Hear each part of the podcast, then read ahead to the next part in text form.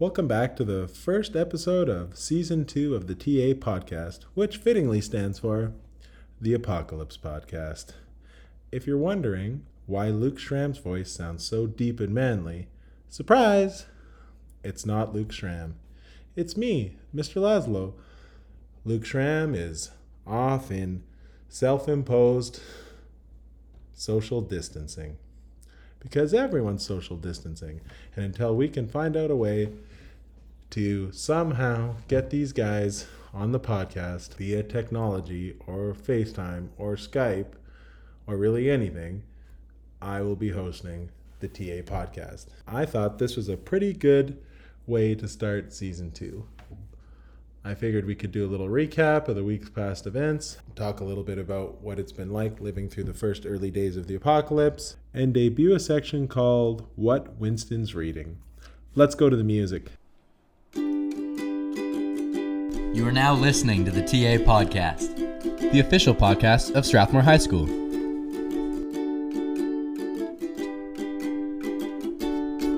All right, so I just got back from grocery shopping.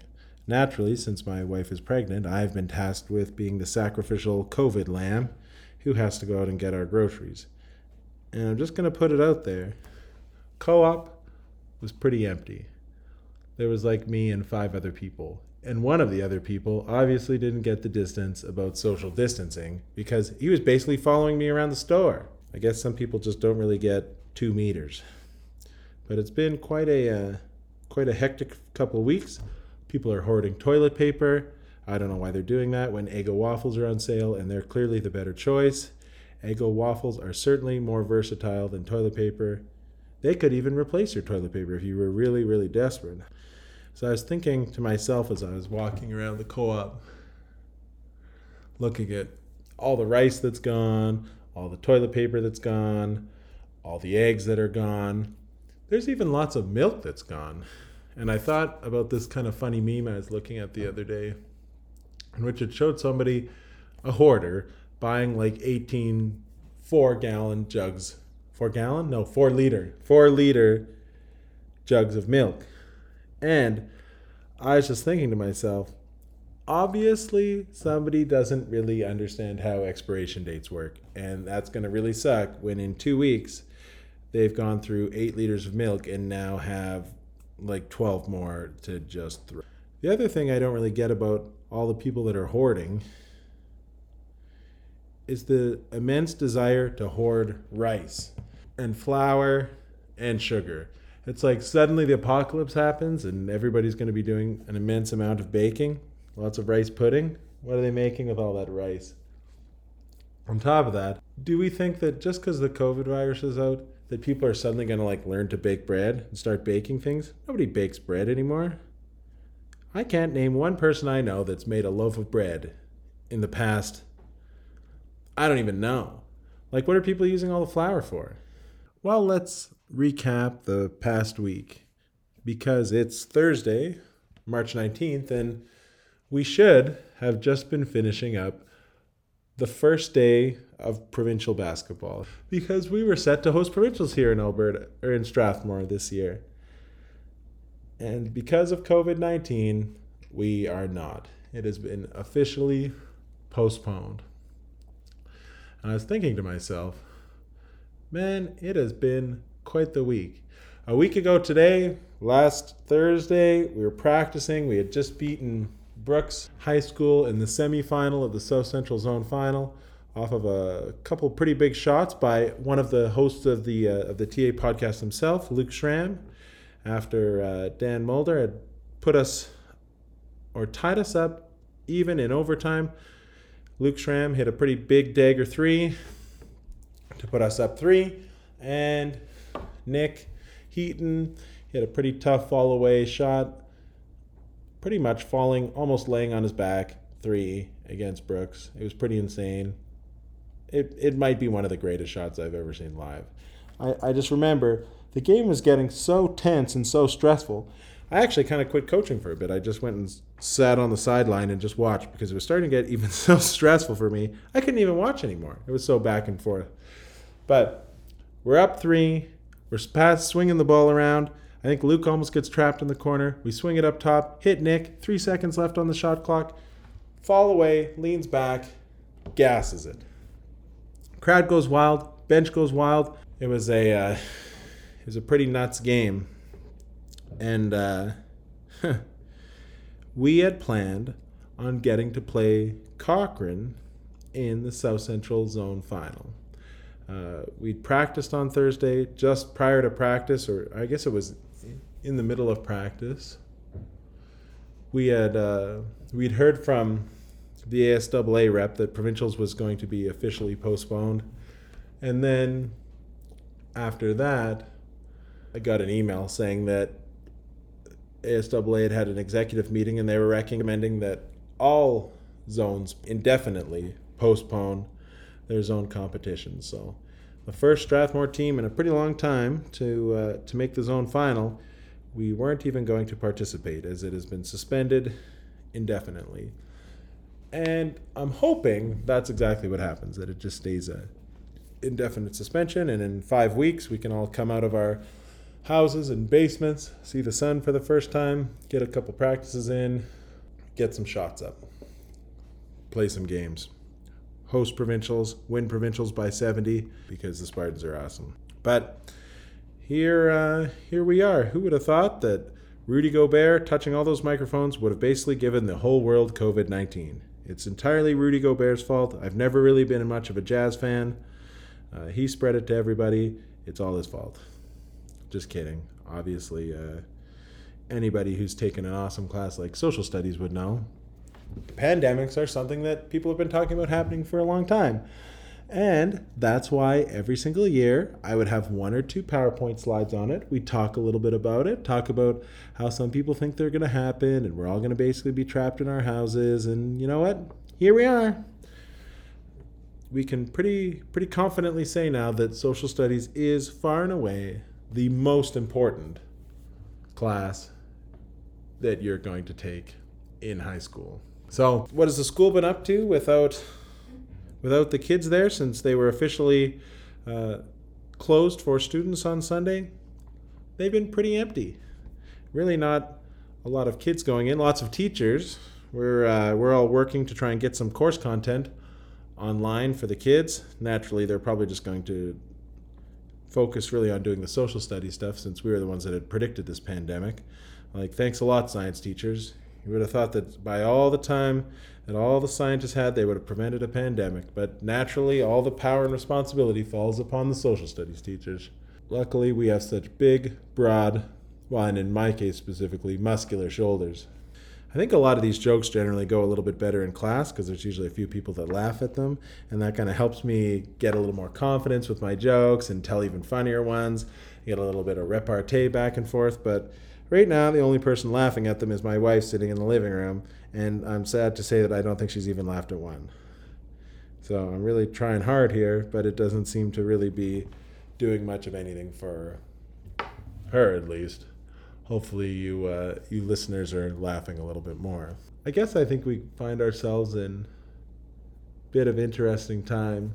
You have to feel bad for the grade 12 kids who are now missing out on class and now missing out on basketball that they could be playing or I don't know, safety tennis they could be playing. Oh wait, I think I mean badminton they could be playing. Um, hopefully this doesn't really really last too long and we're all back in school. Like I think about myself when I was in grade 12 and I naturally didn't play badminton and let's be honest, I didn't even really play basketball. I mostly just watched it from the bench, but that's all right. I think I have a lot of really good memories from that time and it kind of sucks that there's going to be lots of kids that maybe won't get as many of those memories because because they're trapped in social isolation, distancing themselves from other people for fear of getting the uh, the coronavirus. And uh, and I don't know. I just I guess I just think that that kind of sucks for those kids. So hopefully, uh, hopefully we whatever that term is that they're saying that we're supposed to do now, like blunt the curve or straighten the curve or I don't know what it is. Uh, I've said it like 50 times over the last couple days, but naturally, when a person has to remember something, you can never remember them. Uh, if you heard that beep, as my wife texting me, which I told her not to do because it would beep into the microphone, Uh, she thankfully reminded me that it was called Flatten the Curve. Uh, hopefully, that Bing didn't blow your eardrums out, but if it did, that's all right. You've got a few weeks in self isolation to uh, for those things to regrow back, so you should be relatively kind of come out unfazed.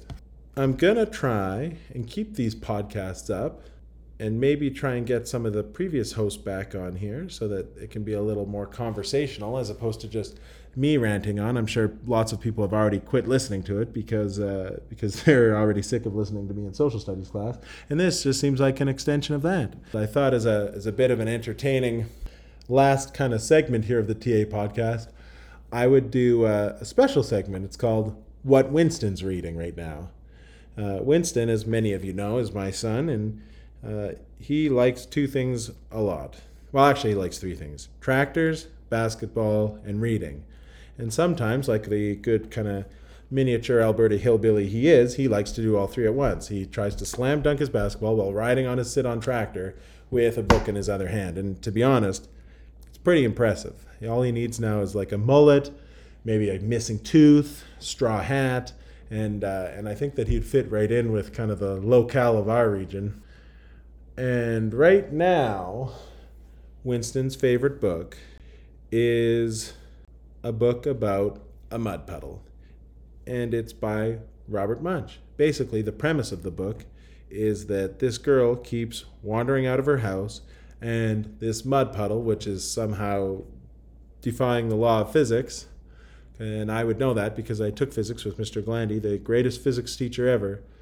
And this mud puddle has seemingly found its way onto the roof, into a tree, into a doghouse or hiding behind a doghouse. And, uh, and, the stories that follow is how this mud puddle relentlessly chases this poor young girl around her backyard, coating her in mud and forcing her to have repeated baths, which are probably a kid's worst nightmare.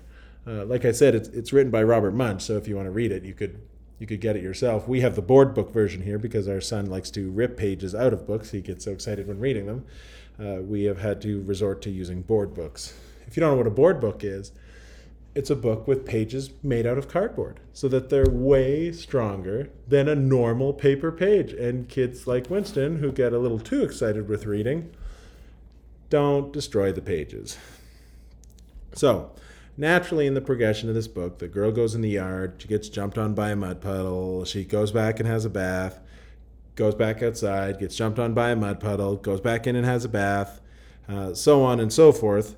But I have taught Winston to do a lot of actions while we're reading the book. So when the girl is in the bathtub getting cleaned by her mother, uh, she has to get her ears washed out and her eyes washed and her mouth washed. And Winston now expects me to pretend to wash his ears and eyes and mouth. And it's actually it's pretty funny if you were here to see it, which this is an audio medium, so you probably really can't see it. Oh, you could be visualizing it, I guess, uh, if you know what Winston looks like. Uh, the part that I'm most proud about is uh, at the end of this book, uh, this girl, uh, I forget her name, it's like Lucy or Jaden or uh, Jerry, or I, I can't really remember her name. Uh, she has this clever idea that uh, to defeat the mud puddle, she just has to get this big, huge bar of smelly soap and throw it directly into the mud puddle's middle. Uh, obviously, this book was written pre COVID 19, in which a person wouldn't even dare think about throwing away precious soap and all of its uh, value that it currently has on whatever market you're attempting to sell it on. And at this part, of the story. The girl grabs her bar of soap. She goes outside. She yells at the mud puddle, and the mud puddle springs across behind her neighbor's fence, across the yard, and tries to jump on her, in which she throws the bar of soap directly into the middle of the mud puddle.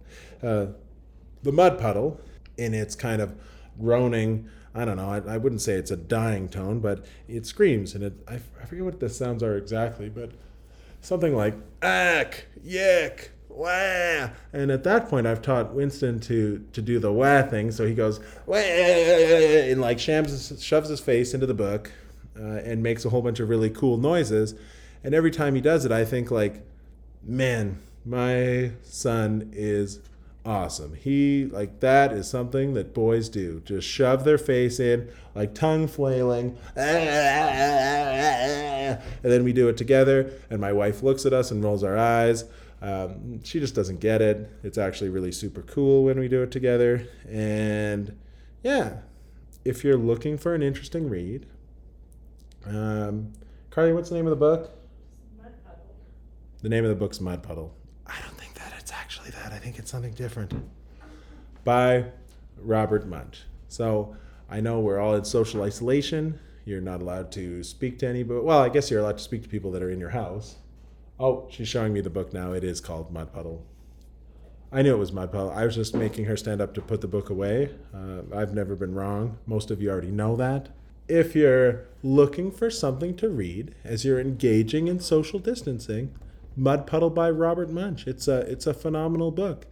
And if you're really really getting creative, you can read it sitting on a tractor with a basketball in your hand and a straw hat on, just as Winston would proudly himself do.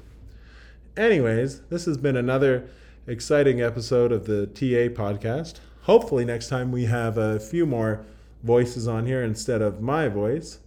Uh, otherwise, I'm basically going to turn it into like a cool social studies podcast, which I think is awesome. Thanks for listening. Talk to you later.